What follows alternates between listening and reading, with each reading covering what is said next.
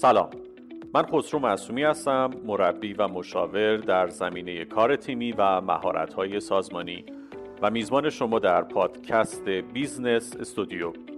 هدف پادکست Business Studio ارائه مطالب مفید و کاربردی در حوزه کسب و کار به ویژه کار تیمی و مهارت‌های سازمانی از منابع معتبر داخلی و خارجی هست.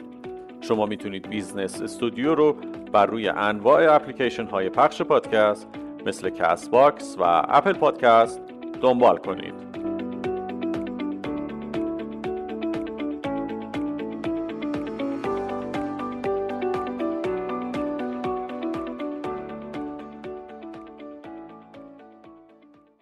این اپیزود دهم از پادکست Business Studio هست که البته با تأخیر به دستتون می‌رسه.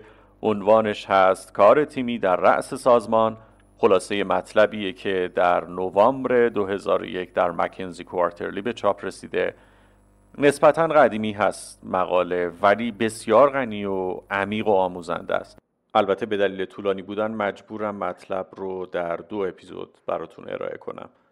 مقاله با این جمله شروع می‌کنه میگه وقتی تیم مدیرای ارشد خوب کار نمی‌کنن بهای اون رو همه سازمان میدن و بر همین اساس سوالی رو مطرح می‌کنه. میگه حالا چطور این تیم های ارشد می‌تونن خودشون رو اصلاح بکنند مقاله با این ادعا شروع می‌کنه. میگه دیگه دورانه. البته یادمون نمیره که مقاله مال سال 2001 میگه دوران اون رهبرها اون فرد قهرمان و اسطوره‌ای که به تنهایی سکانداری سازمان رو دستش می‌گرفت و موفق می‌کرد سازمان رو دیگه سر اومده و البته هنوز خیلی از مطبوعات و جراید کسب و کار و خیلی از کارگاه های پرورش رهبری ولکن این ماجرا نیستن و هنوز شیفته و مبهوت اون قهرمان و اسطوره هستن.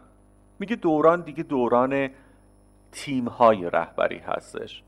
تیم هایی که تمرکز استراتژیک دارن با همدیگه به صورت یک تیم واقعی کار می‌کنن و کار واقعی انجام میدن و سازمان رو با همدیگه هدایت می‌کنند مقاله اشاره ای هم می‌کنه به مدیرعامل جنرال الکتریک آقای جک ولش که در طول 20 سال خدمتش در این شرکت تونست درآمد این شرکت را هفت برابر افزایش بده. به گفته خود آقای جک ولش هنر ایشون در تیم سازی هستش و در حقیقت خود آقای جک ولش میگه که موفقیت کسب و کارهای جنرال الکتریک با تکیه بر تیم هایی که ایشون درست کرده و خیلی از شرکت های فورچون 500 عملا آقای جک ولش رو بنچمارک می‌کنن برای بحث تیم سازی. پس ما تا اینجا متوجه شدیم که زمان زمانه تیم های رهبری هستش و نه اسطوره های رهبری. اینجا نویسنده اصل خیلی جالبی رو مطرح می‌کنه. میگه که ببینید اگر دنبال موفقیت بلند مدت هستید باید این تیم های رهبری رو تشکیل بدید. به دلیل اینکه پارادایم کسب و کار تغییر کرده محیط بیرون دینامیکش تغییر پیدا کرده بازار تغییراتی داشته و تحولاتی داشته و فقط تیم رهبریه که می‌تونه آگاهی بسیار وسیع و عمیقتری داشته باشه نسبت به سازمان و نسبت به محیط بیرون. و اینها فکرشون رو با همدیگه روی هم بذارن و بتونن تمرکز استراتژیک داشته باشن راه حل خلق کنن و نوآوری داشته باشن. البته خب تشکیل تیم های رهبری این که مدیران ارشد رو در کنار همدیگه قرار بدیم تا یک تیم منسجم و یک پارچه تشکیل بدن. با همدیگه مثل یک تیم واقعی کار کنن. کار واقعی انجام بدن با تمرکز استراتژیک به هیچ وجه کار ساده ای نیست. توی این مسیر خیلی موانع و گلوگاه ها و مشکلاتی وجود داره که باید اول خوب بشناسیمشون و بعد راه حلی داشته باشیم برای اینکه اونها رو رفع کنیم. نویسنده با این حرفشون به صورت ضمنی دارن یه ادعای دیگه رو هم مطرح می‌کنن. این که به این خیال خوش نباشیم که به محض اینکه مدیران ارشد سازمان رو دور همدیگه جمع کردیم و عنوان پرسمتراغ تیم رهبری سازمان رو بهشون دادیم اینها لزوما می‌تونن به صورت یک تیم منسجم با همدیگه خوب کار بکنن. نه لزوما اینطوری نیست. خیلی از موارد پیش میاد که همشون هنوز دغدغه بخشای خودشون رو دارن به سازمان به صورت یک کل نمی‌تونن نگاه کنن تمرکز استراتژیک به صورت مشترک نمی‌تونن داشته باشن و یا ساز مخالف برای هم دیگه کوک می‌کنن یا حالا در بهترین حالت هر کدوم ساز خودشون رو می‌زنن. برای همین هستش که یکی از اهداف اصلی یک تیم در هر سطحی از سازمان من جمله تیم های رهبری باید این باشه که روحیه و مهارت کار تیمی رو به صورت مستمر در خودش تقویت و نهادینه بکنه و به اصطلاح استاد بشه توی کار تیمی و کار تیمی ممتاز اما خب این دقیقا یعنی چی؟ مقاله میگه که هر تیمی فرقی نمی‌کنه در چه لایه از سازمان باید به سه بعد اصلی کار تیمی توجه ویژه‌ای داشته باشه و متوجه بشه و استاد این سه جنبه بشه. اول اینکه هر تیم نیاز داره به یک مسیر مشترک و وجود یک درک مشترک از این مسیر از اهداف و ارزش های تیم و سازمان لازم و ضروری هستش. ببینید کلمه کلیدی که در حقیقت اینجا نویسنده ها استفاده می‌کنن این کلمه درک هستش. نمیگه آگاه باشن نمیگه بدونن نمیگه بشناسن میگه باید درک کنن. و وقتی ما از واژه درک استفاده می‌کنیم یعنی ما باید به چرایی و فلسفه این اهداف و ارزش ها پی ببریم به صورت مشترک و بپذیریم و در حقیقت اینو به اصطلاح در جان و دلمون داشته باشیم و بهش پایبند و متعهد باشیم. دومین جنبه ای که باید توش استاد شد مهارت های ارتباطی و تعاملی هستش. فرای تخصصمون فرای هر تخصصی که داریم ما برای حل مسائلی که روز به روز به تعدادشون هم افزوده میشه احتیاج داریم که بتونیم با هم دیگه دیالوگ داشته باشیم با هم دیگه ارتباط برقرار کنیم و یک مهارتی که در نتیجه تمرین در حقیقت به وجود میاد. و نهایتا اینه که سومین جنبه کار تیمی به اصطلاح بازسازی و نوسازی و نوآفرینی تیم و سازمان هستش. یعنی اینکه بتونیم توانمندی هامون رو در پاسخ به تغییرات محیط تغییرات درونی و تحولاتی که پیش میاد بتونیم مدام ارتقاء بدیم و به صورت مستمر توسعه بدیم. حالا جالبی ماجرا این هستش که یک رابطه متقابل یا بهتر بگیم یک وابستگی متقابلی بین این سه جنبه این سه بعد وجود داره. یعنی اینکه تغییر در هر بعد چه مثبت چه منفی می‌تونه تغییر در دو بعد دیگه رو به وجود بیاره. مثلا فرض کنید که اگه یه تیم مسیر مشترکی نداشته باشه یا بهتر بگیم اعضای تیم درک مشترکی نداشته باشن از مسیری که دارن خب طبیعیه که در حقیقت کیفیت تعامل و کیفیت نوسازی تیم هم تحت تاثیر قرار می‌گیره. یا فرض کنید که وقتی یک تیم در حقیقت کیفیت تعاملش مناسب نیست. خب اون مسیر مشترک رو نمی‌تونه پیش ببره و عملا نوسازیش و نوآفرینیش با مشکل مواجه میشه. پس این سه بعد رو ما باید با همدیگه بتونیم توسعه بدیم و بهشون توجه داشته باشیم. البته روی کاغذ این حرفا ساده به نظر میاد ولی پای عمل که می‌رسه که عشق آسان نمود اول ولی افتاد مشکل ها میشه. کلی گیر و گرفتاری و دردسر و مسئله به وجود میاد که خیلی از اوقات ترجیح میدیم عطایش رو به لقایش ببخشیم و همون جوری که قبلا کار می‌کردیم کار کنیم. و به نظر خود من البته بزرگترین مشکلی که شاید باشه بی صبری و بی شکیبایی و عجول بودن ما هستش. چون توسعه یک امر بلند مدت هستش و یک شبه حاصل نمیشه و خون دل خوردن داره. خب بریم ببینیم که بر اساس مقاله مشکلات جدی و مسائلی که باهاش مواجه میشیم توی این مسیر چیا هستن و مقاله چه راه حل هایی برای عبور از این مسائل ارائه میده.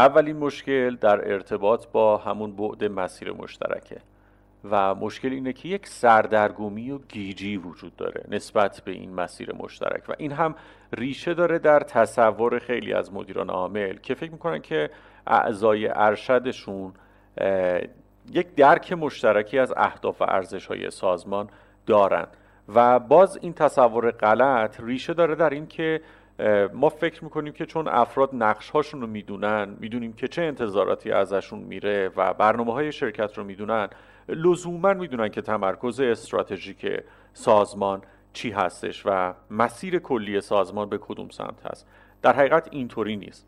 حالا این مسئله خودش یه سری جنبه ها و ابعادی رو در حقیقت به خودش می‌گیره که اولین بود فقدان همراستاییه خب خیلی طبیعیه. وقتی افراد یک تیم سردرگم هستن نسبت به یک مسیر خب همراستایی ندارن. و وقتی همراستایی وجود نداره خب قاعدتا یک همافزایی هم بینشون عملا ایجاد نمیشه. اینجا مقاله میگه که حواسمون باشه.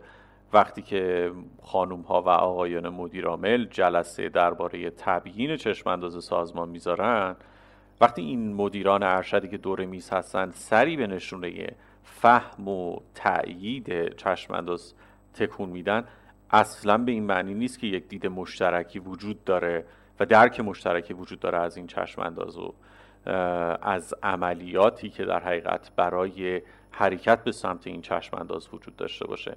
می‌دونیم که خیلی از اوقات آدم ها اصلا نمی‌خوان بپذیرن که چیزی رو متوجه نشدن یا نمیشن. مخصوصا زمانی که منزلت اونها از لحاظ شغلی بالا باشه. جالب اینجاست که یه مثال میاره. میگه تو یک شرکت مشهور در بخش انرژی ما از پنج تا از مدیرا مدیران تیم رهبری خواستیم که در حقیقت ده تا از اولویت های شرکت رو لیست کنن. میگه در مجموع این پنج نفر که ازش رو خواستیم ده تا اولویت شرکت رو به صورت فردی لیست کنن 23 اولویت به ما تحویل دادن. که توی تمام لیست ها فقط دو تا اولویت مشترک بود. یعنی هر کسی ذهنیت خودش و برداشت خودش رو از اولویت های سازمان و مسیر سازمان داشت. پس مسئله اول در رابطه با بعد مسیر مشترک عدم همراستایی اعضای تیم مدیران ارشد هستش. مسئله دوم فقدان درک عمیق از مسیر مشترک. در خیلی از موارد اعضای تیم در خصوص برنامه ها و پلن های در حقیقت سازمان با همدیگه به توافق می‌رسن. ولی جالب اینجاست که وقتی که میرن سر کارشون می‌خوان برن توی میدان عمل کارهایی که انجام میدن تطابق چندانی با این تصمیم های گرفته شده نداره. این مسئله نشون میده که در حقیقت هنوز اعضای تیم به چرایی برنامه ها و تصمیم هایی که گرفته شده پی نبردن. یعنی هنوز نمی‌دونن بر پایه چه مفروضاتی چه شاخص هایی و چه منطق هایی این برنامه ها گرفته شده. خب وقتی ما چرایی یک برنامه رو ندونیم خب عملیات با مشکل مواجه میشه و پیاده سازی اون برنامه. سومین مسئله در ارتباط با بعد مسیر مشترک اینه که وقتی که اعضای تیم ارشد نمی‌دونن که چه مسیری رو دارن میرن و درک نکردن هنوز مسیر مشترکی وجود داره درگیر کارهای روزمره هستن و کارهای روتینی که هر روز دارن انجام میدن و حالا در بهترین حالت شاید وقتی بحرانی به وجود میاد مثل آتش ها وارد عمل میشن و نهایت پویاییشون شاید تو اون سطح هستش. در صورتی که تیم هایی که تمرکز استراتژیک دارن این کارهای روزمره رو به سایر اعضا میسپارن و خودشون متمرکز میشن روی آینده سازمان روی خلق و یا کسب فرصت هایی که ارزش آفرین هستش. مثل پرورش استعداد مثل نوآوری خلاقیت و ابتکارات عمل برای اینکه سازمان رو رشد بدن و توسعه بدن. در صورتی که تیم هایی که عملا متمرکز نیستن از لحاظ استراتژیک گفتیم کارهای روزمره انجام میدن. مجدد هر روز دارن تحلیل می‌کنن و درگیر یه سری جزئیاتی هن که در حقیقت تیم ارشد باید خودش از اون جزئیات عملا جدا کنه. خب و می‌دونیم که وقتی که یک سازمانی نتونه ارزش آفرینی بکنه روی توسعهش تمرکز نکنه خب قاعدتا آینده مطلوبی هم نخواهد داشت. خب این از مسائل و مشکلات اصلی که در ارتباط با بعد مسیر مشترک مطرح میشه. بریم ببینیم که در ارتباط با بعد کیفیت تعامل با چه مشکلات و مسائلی مواجه هستیم.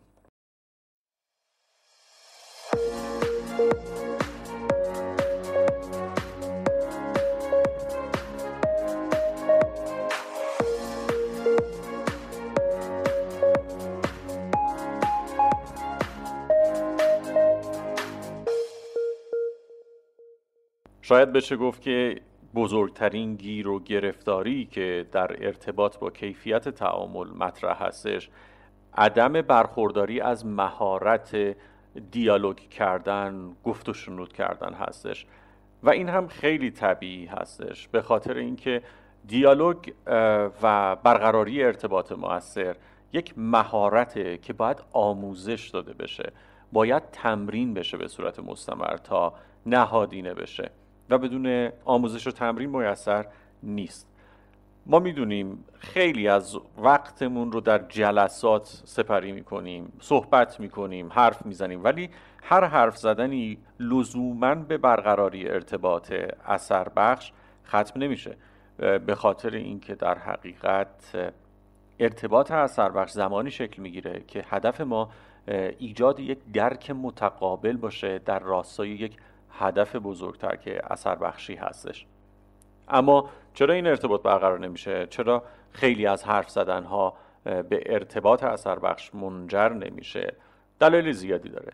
مثلا اینکه گاهی سهوا یا عمدن اطلاعات مهم رو از همدیگه مخفی می‌کنیم یا نظرات انتقادیمون رو سرکوب می‌کنیم. بنا به دلایل متفاوت میترسیم. خجالت می‌کشیم. طرف مقابل ظرفیت شنیدنش رو نداره. یا اینکه شاید اینکه ما فکر می‌کنیم طرف مقابل ظرفیت شنیدنش رو نداره. و یا اینکه حرفهای اشتباه و غلط افراد رو به دلیل ترس از اینکه تلافی نکنن قبول می‌کنیم و نظری نمیدیم. یا بالعکس حرفی که حرف حساب هست و در حقیقت نقصی نداره. سعی می‌کنیم یه نقصی توش پیدا بکنیم. به دلیل قرض ورزی خیلی خوب هممون می‌دونیم که این بازی ها هیچ نتیجه ای نداره برای فرد و برای سازمان و برای تیم بجز ناکامی یا یأس و سرخوردگی. و در بدترین حالت که خیلی هم باهاش آشنا هستیم یه سری حاشیه هایی رو ایجاد می‌کنه که تمرکز رو می‌بره روی حل اختلاف تا روی توسعه. خیلی از این مشکلات هم از عدم وجود در حقیقت اعتماد بین اعضا ایجاد میشه. اعتمادم چیزی نیست که یک شبه با دو تا کارگاه و آموزش بخواد ایجاد بشه. یک فرایند خیلی بلند مدت هستش که احتیاج به سرمایه گذاری روحی روانی و احساسی داره در سازمان. جالبه که بدونید 65 درصد از افرادی که در نظرسنجی این تحقیق شرکت کردن عقیده داشتن که فقدان اعتماد یک مسئله بسیار جدی در تیم هاشون بوده و این خیلی شایع هست و فکر می‌کنم که برای همه ما این مسئله کاملا آشناست. مسئله دوم در ارتباط با کیفیت تعامل رفتارهای مخرب هستش و جالبه که بدونید این رفتارهای مخرب ریشهشون در همون مسئله اول هست. یعنی دیالوگ ضعیف عدم برخورداری از مهارت ارتباطی. وقتی که افراد بویژه در سطح مدیران ارشد نمی‌تونن خوب با هم دیگه ارتباط برقرار کنن گفت و شنود بکنن بعضی از اونها دست به رفتارهای مخرب می‌زنن. مثلا تمسخر هم دیگه.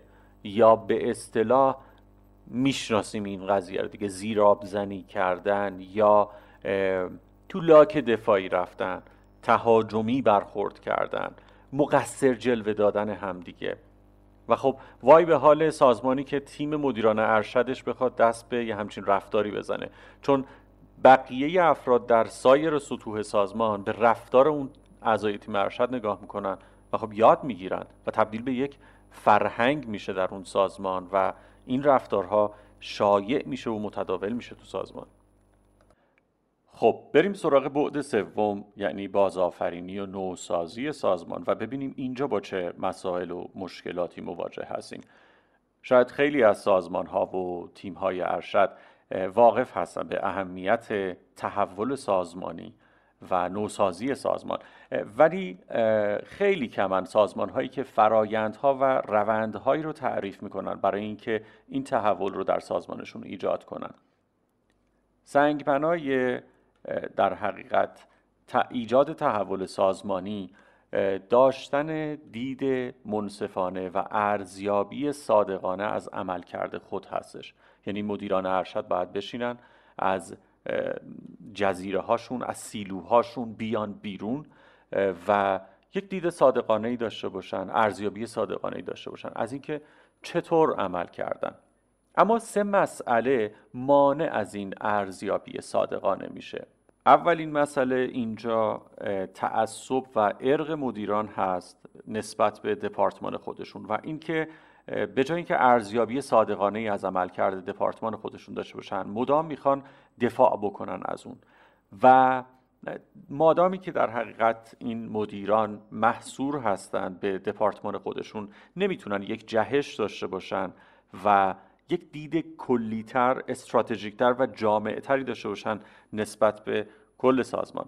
و همین نداشتن دید جامع مانع از این میشه که بتونن به بازآفرینی یک کل که همون سازمان هستش بخوان فکر بکنن. علاوه بر این چون مدیران عادت کردن به اون جایگاه و منزلت مدیریت خودشون و اون اثر بخشیشون و اثرگذاریشون از بالا به پایین گاهن سخته براشون که در یک ساختار مسطح قرار بگیرن که همه به قول معروف سری در سرها دارند و منزلتشون یکی و حالا بخوام با همدیگه کار تیمی داشته باشن به حرف همدیگه گوش بدن. و خب این یه کمی بحث نگرشی و بینشی هستش که باید روش کار بشه. مسئله دوم مرتبط با بعد بازآفرینی سازمان نارضایتی شخصی مدیران هستش. شاید شغل مدیریت و جایگاهش خیلی دهن پرکن باشه و حسادت برانگیز باشه خیلی دوست داشته باشن که به جای مدیرا باشن. ولی مقاله میگه پای حرف خیلی از مدیرا که بشینی پای درد و دلشون که بشینی همچین راضی نیستند و سرخورده و معیوس هستند دچار کسالتن و یه جوری دچار روزمرگی شدن. چرا؟ چون کارشون به اندازه کافی توانایی ها و پتانسیل هاشون رو به چالش نمی‌کشه و به عبارتی قدشون از حد و اندازه کارشون بزرگتره. و این بیچالشی عملا برای مدیر آزاردهنده است. البته حواسمون هست دیگه. اینجا منظورمون از چالش چالش های فکری و ادراکی هستش و نه درد سرهای حاشیه‌ای و بیمورد که وقت و انرژی آدم رو می‌گیره. یه نکته خیلی جالبی که مقاله اینجا بهش اشاره می‌کنه میگه که خیلی از اوقات این نارضایتی شخصی به ویژه در بین مدیران و البته در پرسنل دیگه هم همینطور هستش. به دلیل دقیقا همین کسالت و تنبلی و این حس بیفایده بودنه و خیلی از افراد عملا حتی خودشون این رو نمی‌دونن و ممکنه به یک مسائل دیگه گیر بدن و به اشتباه در حقیقت دلایل دیگه ای رو به خاطر نارضایتیشون مطرح بکنند و مدام قور بزنند.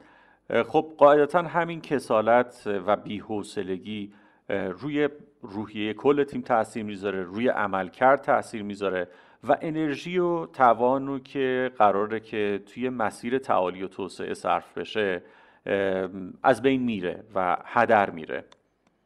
مسئله سوم در ارتباط با بعد بازآفرینی سازمان مسئله انزوا هستش. مدیرها و اعضای تیم ارشد به ندرت توجه کافی می‌کنن به اطلاعات محیط خارجی شرکت و حتی خارج از صنعت خودشون.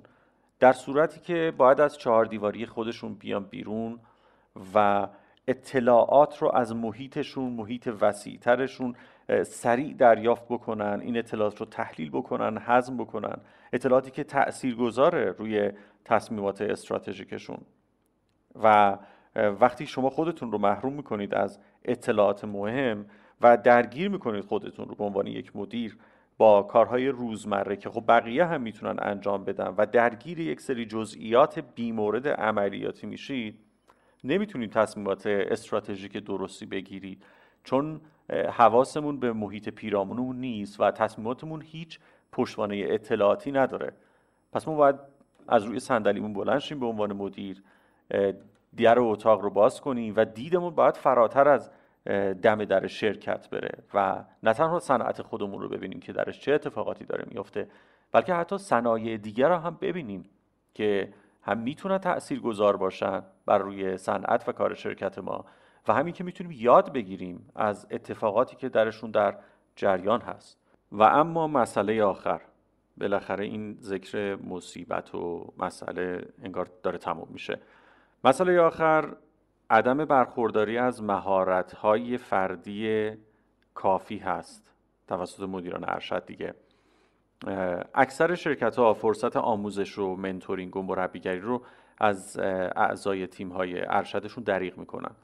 برخلاف مدیرهای میانی که دائما از این دوره به اون دوره از این کارگاه به اون کارگاه هستند و شرکت می‌کنن. مدیرای ارشد معمولا به قول خودشون انقدر غرق کارن و سرشون شلوغه که وقت سرخوروندن ندارن که در اغلب اوقات در مقابل آموزش یا همچین صحبتی کردن قابل توجیه نیست. به خاطر اینکه به هر حال بهبود نیاز به آموزش داره. جالبه که مقاله میگه از بین مدیرایی که نظرسنجی کردن این مدیرای ارشد 80 درصدشون اعتقاد داشتن که به اندازه کافی مهارت برای انجام کارشون دارن و نیازی هم به آموزش و منتورینگ و مربیگری و این صحبت ها ندارن. به قول خودشون کارهای خیلی مهمتری دارن انجام بدن. و در ثانی اینکه همه چیزو بلدن و جالب اینجاست که سی درصد همین مدیران اعتقاد داشتن که همکاراشون به اندازه کافی از این مهارت ها برخوردارن.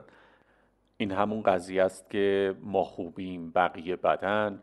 بقیه باید برن خودشون رو درست کنن. ما که به اندازه کافی همه چیز رو می‌دونیم بقیه نیاز دارن آموزش ببینن و بهبود پیدا کنن. و خب این طرز تفکر برای یک مدیر خیلی می‌تونه خطرناک باشه هم از لحاظ فردی قاعدتا و هم از لحاظ سازمانی.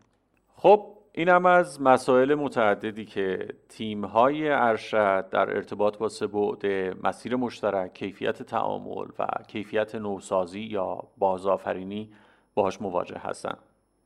اما حالا باید چی کار کرد؟ راه حل چیه؟ توی اپیزود بعدی یعنی اپیزود 11 با راه حل ها و راهکارها برای اینکه چطور می‌تونیم یک تیم ارشد ممتاز تشکیل بدیم